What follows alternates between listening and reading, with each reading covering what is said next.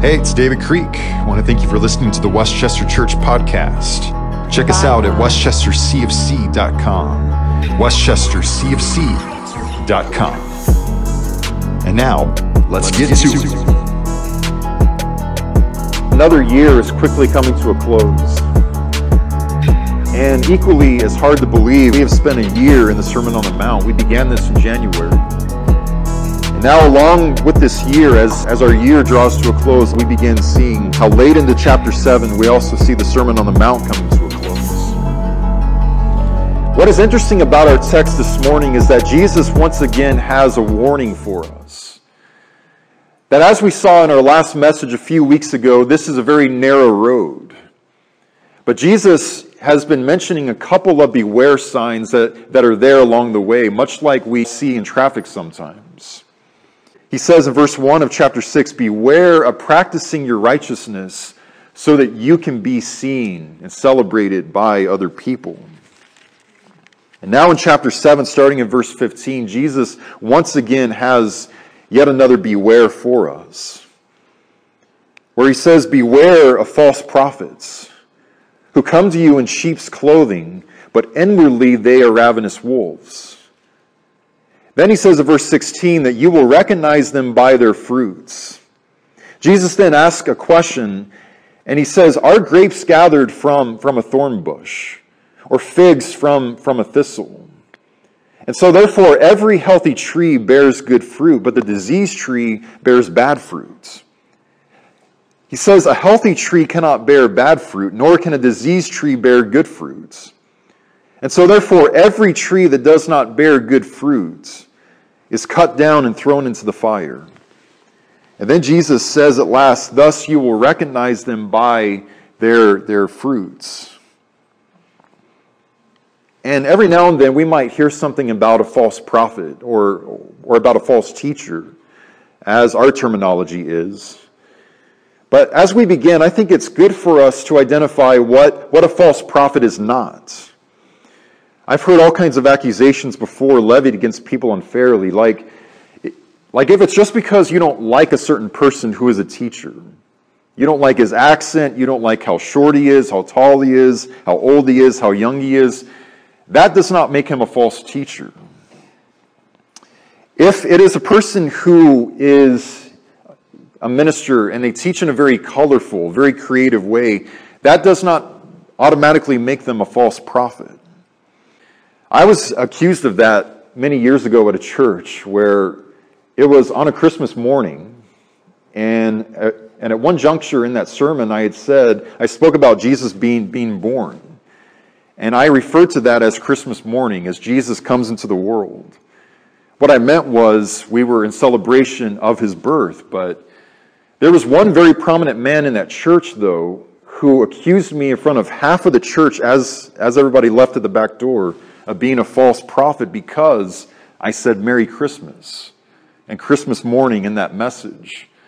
And that's a pagan holiday, David. You shouldn't teach strange things to the church. So, so I'm a false prophet because of that, I guess. That's not what a false teacher is.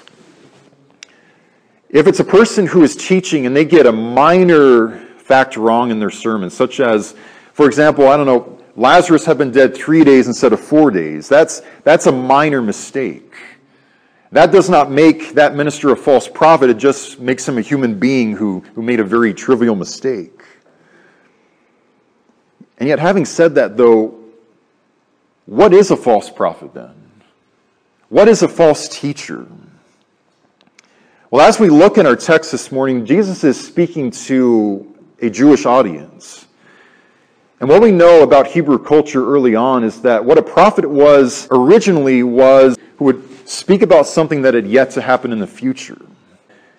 It says, When a prophet speaks then in the name of the Lord, if the word does not come to pass or come true, that is a word that the Lord has not spoken through them. And the prophet has spoken it in a presumptuous manner, and you need not be, be afraid of them anymore. That has exposed him of, of ever having come from God in the first place. And what Moses says is don't listen to a word that they, they have to say after that because they are a false prophet. But mainly as Jesus speaks, in Matthew chapter 7, what, what he's referring to especially are at least a couple of things. One is to a Messiah impostor. Later on, what we find Jesus say in Matthew chapter 24 is, as he speaks to his apostles, he says, Very soon, you're going to hear every now and then all, all kinds of people speaking in a commotion saying that, that we just saw Christ. He is out in the marketplace, he is out in the wilderness somewhere. And Jesus says, don't listen to a word that they're saying about that because many false Christ and many false messiahs are, are very soon going to, to claim that they are me, pretty much. And sure enough, in the book of Acts, what we find is just exactly that, where there is a man who is referenced in the book of Acts, Acts chapter 5, who who was claiming that, that he was the Messiah. 400 people were just convinced that, that no, this is the Messiah right here. And yet, as Gamaliel says, though, he, he had been killed and it was overthrown very quickly. And then it was exposed that, that he was not having come from, from God either. And yet, I believe that, that predominantly what Jesus is speaking about here is he says, Beware of false prophets. I believe Jesus is looking much, much far ahead into the Christian age. Because on this side of the cross, now what a prophet is, is a person who just merely is a proclaimer of the good news of Jesus. And so the next thing that you knew, all of a sudden, all of these men claiming to be scholars started springing up in churches left and right, just like weeds after a rainstorm. And they began mimicking Paul and Peter and John and, and all the other apostles. And they would go to especially churches that were very young in their faith. And they would establish a relationship with them and say, hey, could we come and speak here for, for the next few, few weeks or for the next few months? Well, well, of course, come on in. And when they actually taught churches, it, it had an, a little bit of truth in it. But very clearly, as we find in Scripture, it is a perversion of the true gospel of Christ, as we read in the book of Jude, handed down one time for all people. And so, what the problem was, they would combine truth with their own ideas and opinions, saying, you know what, Jesus was just okay, but, but Jesus was, was not actually God's son. What they're trying to, to accomplish in these early churches is they're trying to, to create confusion in those churches and to eradicate Christianity from within so that as many people as they possibly can might, might just leave Jesus altogether. See, this was such a problem that in the early history of the church, nearly every single letter that we find all have all, all kinds of warnings against false prophets and false teachers. In fact, two of those books are, are exclusively about exactly what Jesus is speaking about in Galatians as well as in the book of Hebrews. And yet, we just have all kinds of warnings left and right in the book of Acts. As Paul is on his way out of Ephesus, he, he is having a meeting with, with all of the elders there. And notice how he says, Pay careful attention to yourselves and to all of the flock I know that after my departure, fierce wolves will come in among you, not sparing God's flock. And notice also how he says how from among your own selves men are going to, to start arising, speaking things which are, are perverse and twisted, in order to draw away God's disciples after them. Therefore, be on the alert. Or as we also read another place, but it says, false prophets arose among the people just as there will be false teachers among you yourselves, who will secretly bring in destructive heresies, even in denial that the Master brought them, bringing upon themselves a swift and utter destruction. So clearly, what we find is that this was a, a major threat which was springing up in, in, in almost every single first century church. And yet, what about now? Is are false teachers and false prophets a threat to us in the church of today? I mean, how often are we aware that at any moment we might have a false prophet walk through those doors here this morning? It just seems like it's not exactly as prevalent as a thought in our minds in the world of today. But if we really, really, really look extremely closely, though, we will take notice of the fact that there are more people claiming that they speak on behalf of God now than there ever have been before in the history of this world. I mean, everybody and their Aunt Edna is claiming to be an ordained minister now. I've heard all kinds of people say, well, if you can't hack it as a lawyer or as an insurance salesman, well, just go into the ministry and be a minister. And I would strongly encourage anybody not to go into the ministry if it's for those reasons. Because this is a blood sport, trust me. And here's what the problem is, though is that John chapter 17, just before Jesus goes to the cross, he's praying and he wants everybody who is, is one day who will believe in him to be one church. One body, one mind, one voice, one heart. But, but last time I'd researched it, in America alone, there were more than 40,000 different kinds and forms of Christianity. In this country alone, 40,000 different kinds of denominations. I mean, we are living in this culture where we see it in commerce all the time, where we see one commercial drink Pepsi, Coke is the worst. Then we see the very next ad, Coke is the best, Pepsi's the worst. Then on the very next ad, drink RC Cola, no, drink vitamin water, it's all bad for you, just drink vitamin water. And it's like everybody has a competing voice, it seems like. It's something that we find in politics, especially in these attack ads Vote for me, he's the devil. No, vote for me, she's the devil. And then we have another party who has no shot of winning. Everybody's the devil except for me. Vote for me over here. And it's just like sometimes you just don't know who's telling the truth, if anybody is telling the truth. So many competing voices out there in politics as well, but I think the thing is, though, is that this has also come into the church, though. This has come into our nation a long time ago where, come to my church. We are a loving church. No, come to my church. We are a loving church, but we also have a 25 piece orchestra. No, no, no. Come to my church. We have a 50 piece orchestra, a coffee shop, a bakery. You know, we've got this and we've got that and we've got that. And, and, and again, what we find are all of these competing voices. Yes, this is a narrow road. But we have signs everywhere that we look, and it can be so confusing sometimes if we're not careful. Where the truth is this way. No, no, it's not. It's over here. Truth is over here. It's over there. It's over here. It's over there. It's over there. It's over here. It's over here. It's over there. It's here. It's there. It's there. It's here. It's there. It's there. It's there. And so often it just feels like there are, there are 40,000 different preachers shouting at us all at once every single day. And all 40,000 of those voices all claim to be the source of truth.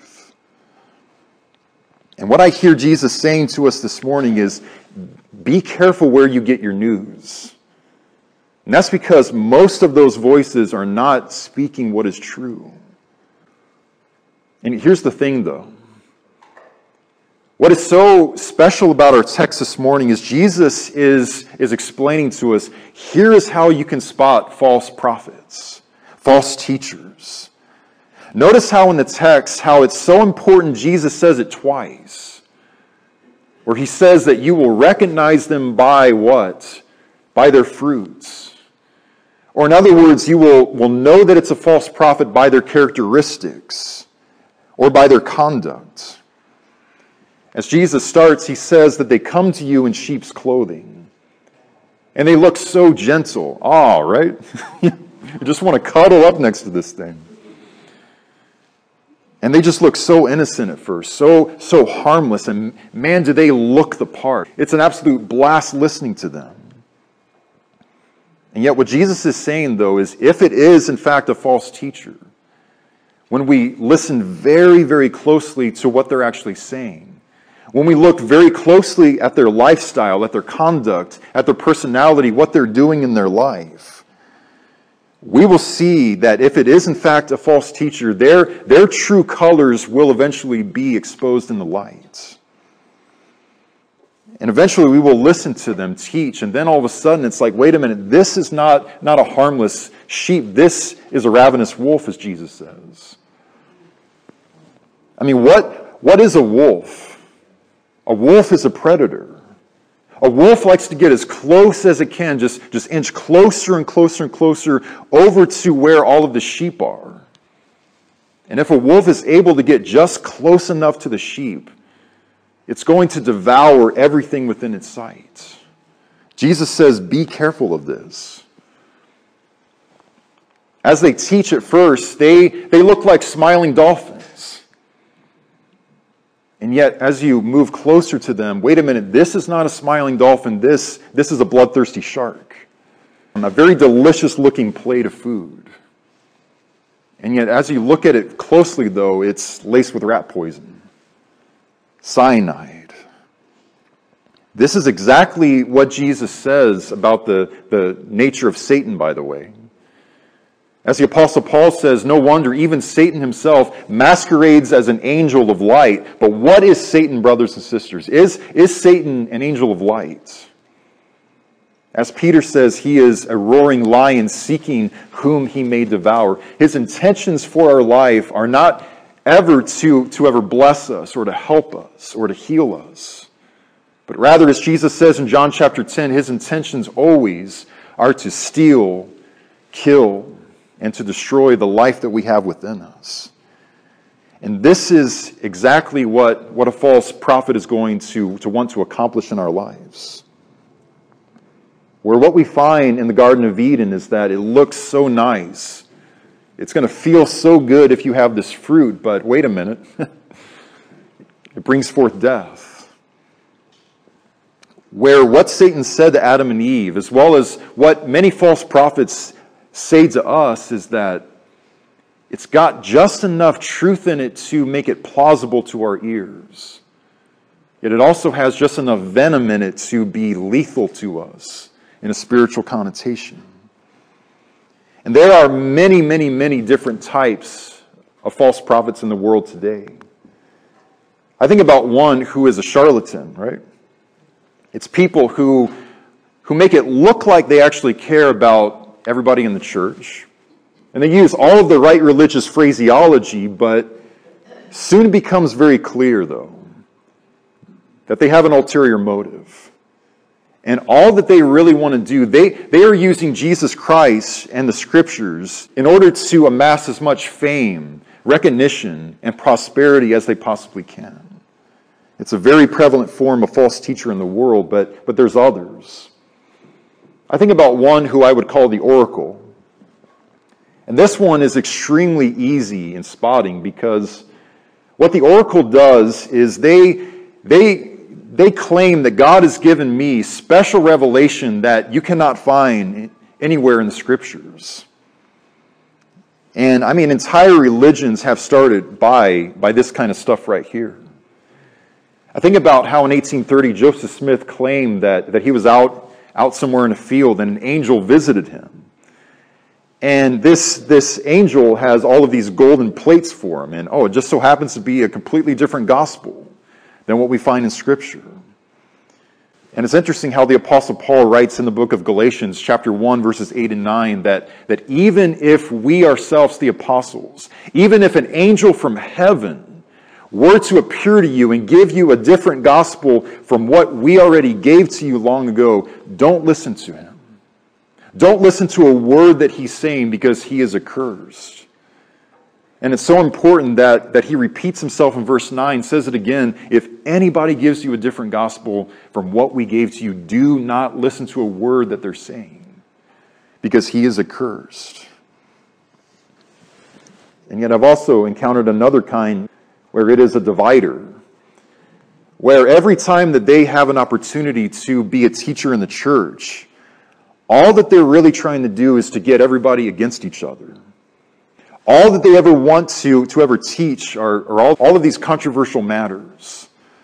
What they are trying to accomplish is to create division in the Lord's church, where they treat God's word as if it were a debater's handbook and here's what we find in Scripture where it says, don't have anything to do with foolish and stupid arguments, because you know that all that they produce is quarreling and division so often. I'm 36 years old, but, but I have lost count of the number of churches I've seen in my short life that have been completely splintered and divided because of foolish and stupid arguments. Paul says, don't waste any of your time with that kind of teaching. And yet, there is another that we see all the time on the news, and that is um, a predator false teacher.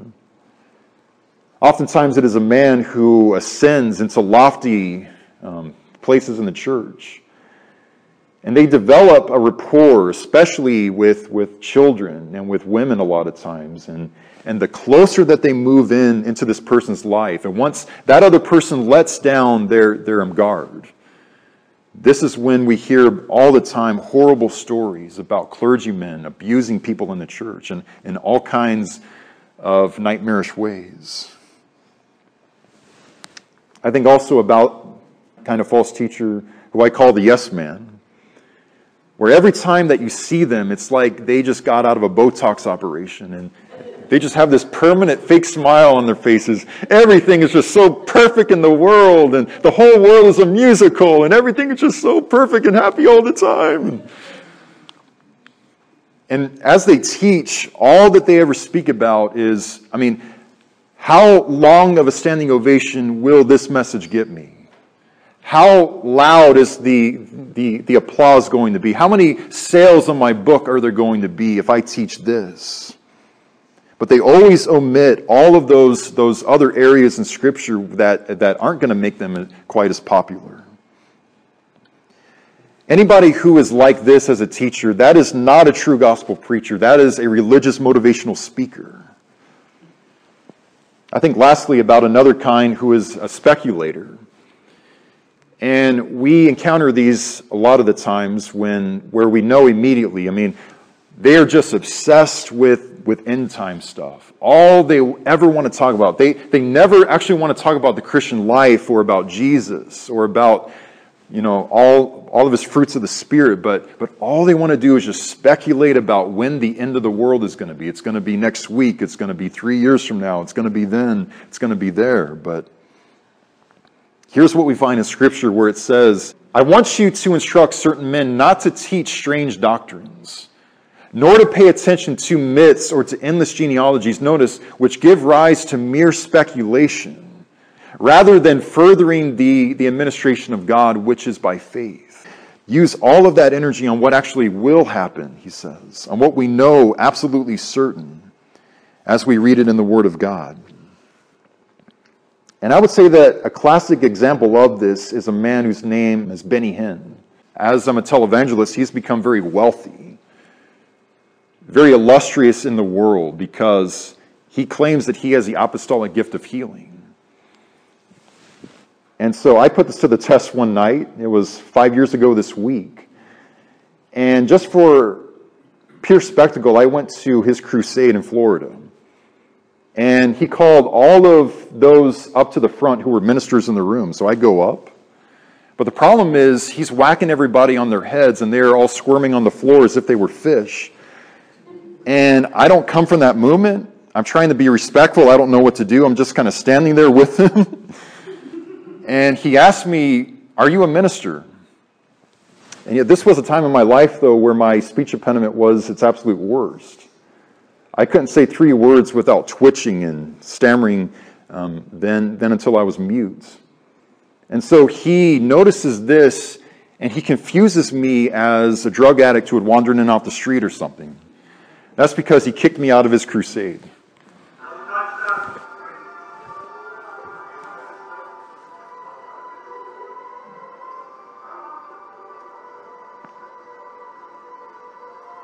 Got kicked out of a Benny Hinn crusade.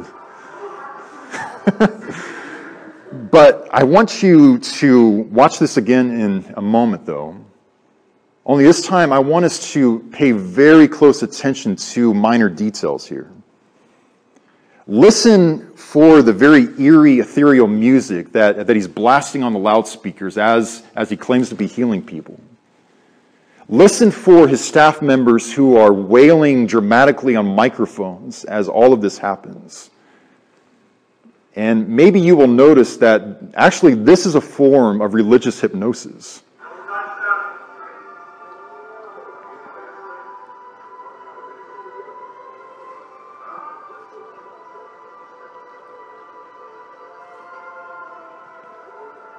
I find it interesting how when he noticed that, that I was one of the only ones who was not being carried away in that emotional vortex, that he got me out of there very, very, very quickly.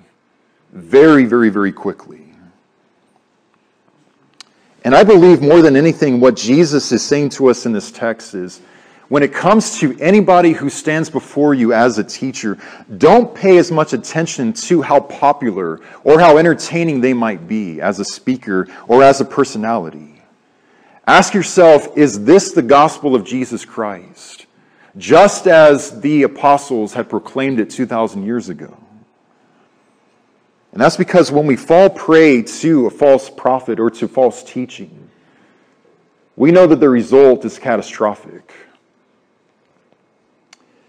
In the Jehovah Witness movement, they had made many claims that the end of the world was going to come. Every one of them had been false.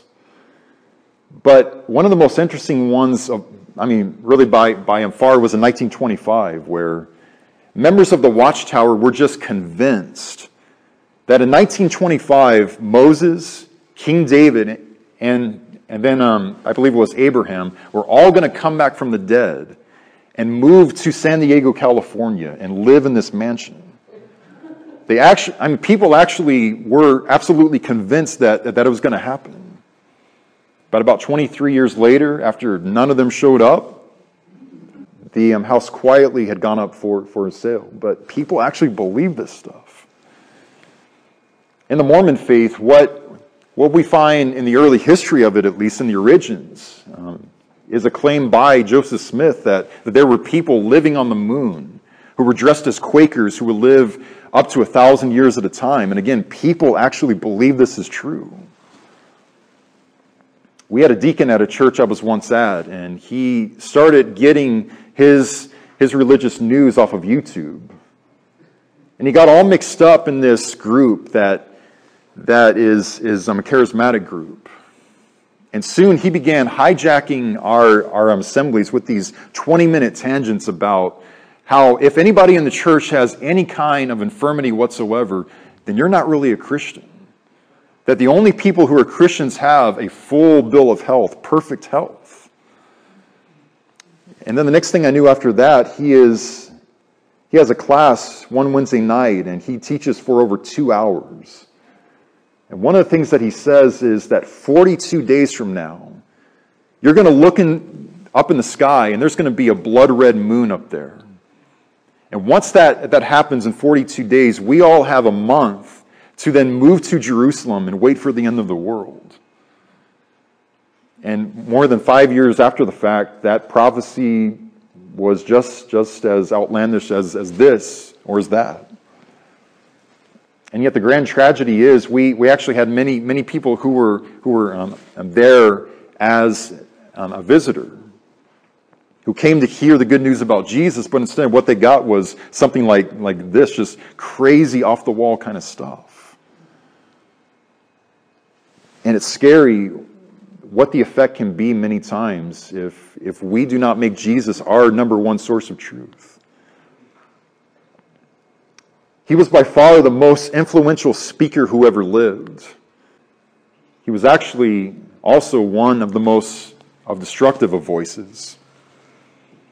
I've read many historians who say that, that Adolf Hitler would, would actually practice his speeches for hours in front of his photographers. And then for like four or five hours, he would study his facial expressions on these pictures. And before too long, he began using very animated language anytime that, that he would address people. And how people all describe him as a speaker is, is nothing less than this. He was mesmeric to listen to. I listened to one, one of, his, of um, his speeches the other day, and, and as a speaker, I mean, I was drooling at the kind of, of orator he was, but, but what was he actually saying to people? I mean, people would actually listen to him speak and completely forget that, that, that they were listening to a public speech. They thought that they were watching a theatrical performance, and they all got swept away by that. See, this is how Adolf Hitler convinced an entire nation of people that we need to conquer 12 other countries. We need to, to um, kill millions and millions of people. We need to, to go forth with, with um, my, my initiative of trying to exterminate an entire ethnicity. He did this by getting into their minds and through that form of hypnosis where he just got so carried away in that emotional vortex that it didn't matter what he was saying to the people, it was accepted as truth.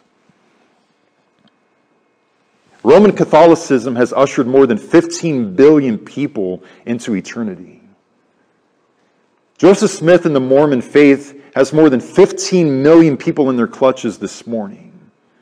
Charles Russell and his Jehovah Witness movement have 8 million people knocking on every single door in this country. Even an otherwise good messenger, um, um, as Billy Graham, I mean, I mean, even Billy Graham had convinced hundreds of millions of people that if you want to be saved, all you got to do is just recite a sinner's prayer. You don't have to be baptized. And I mean, you just add all of this together, and what we have is that all of these people and so many more are leading a spiritual holocaust. And it's just so terrifying what the evil one has come up with, where, where they can still go to church. They can still say God is good and, and Christ Jesus is good, but if I remove one little detail out of the equation, I can still have them exactly where I want them. That is what the bad news is, and it's catastrophic. And yet, here's what the good news is for us as we close this morning. What the good news is, is what Jesus is saying to us is that we can actually know who is telling the truth. Even in this age of religious confusion and religious chaos, we can know exactly who is speaking the truth and who isn't. Here is how we can do this. 1 John chapter 4 and verse 1, what we find John saying is this. He says, Beloved, do not believe every spirit, but rather test the spirits. See if whether they are from God, because many false prophets have gone out into the world. And I would say that the best way that I've ever heard this explained to us is this. Is there anybody here who has a 100 bill? How about a 50? How about a 20?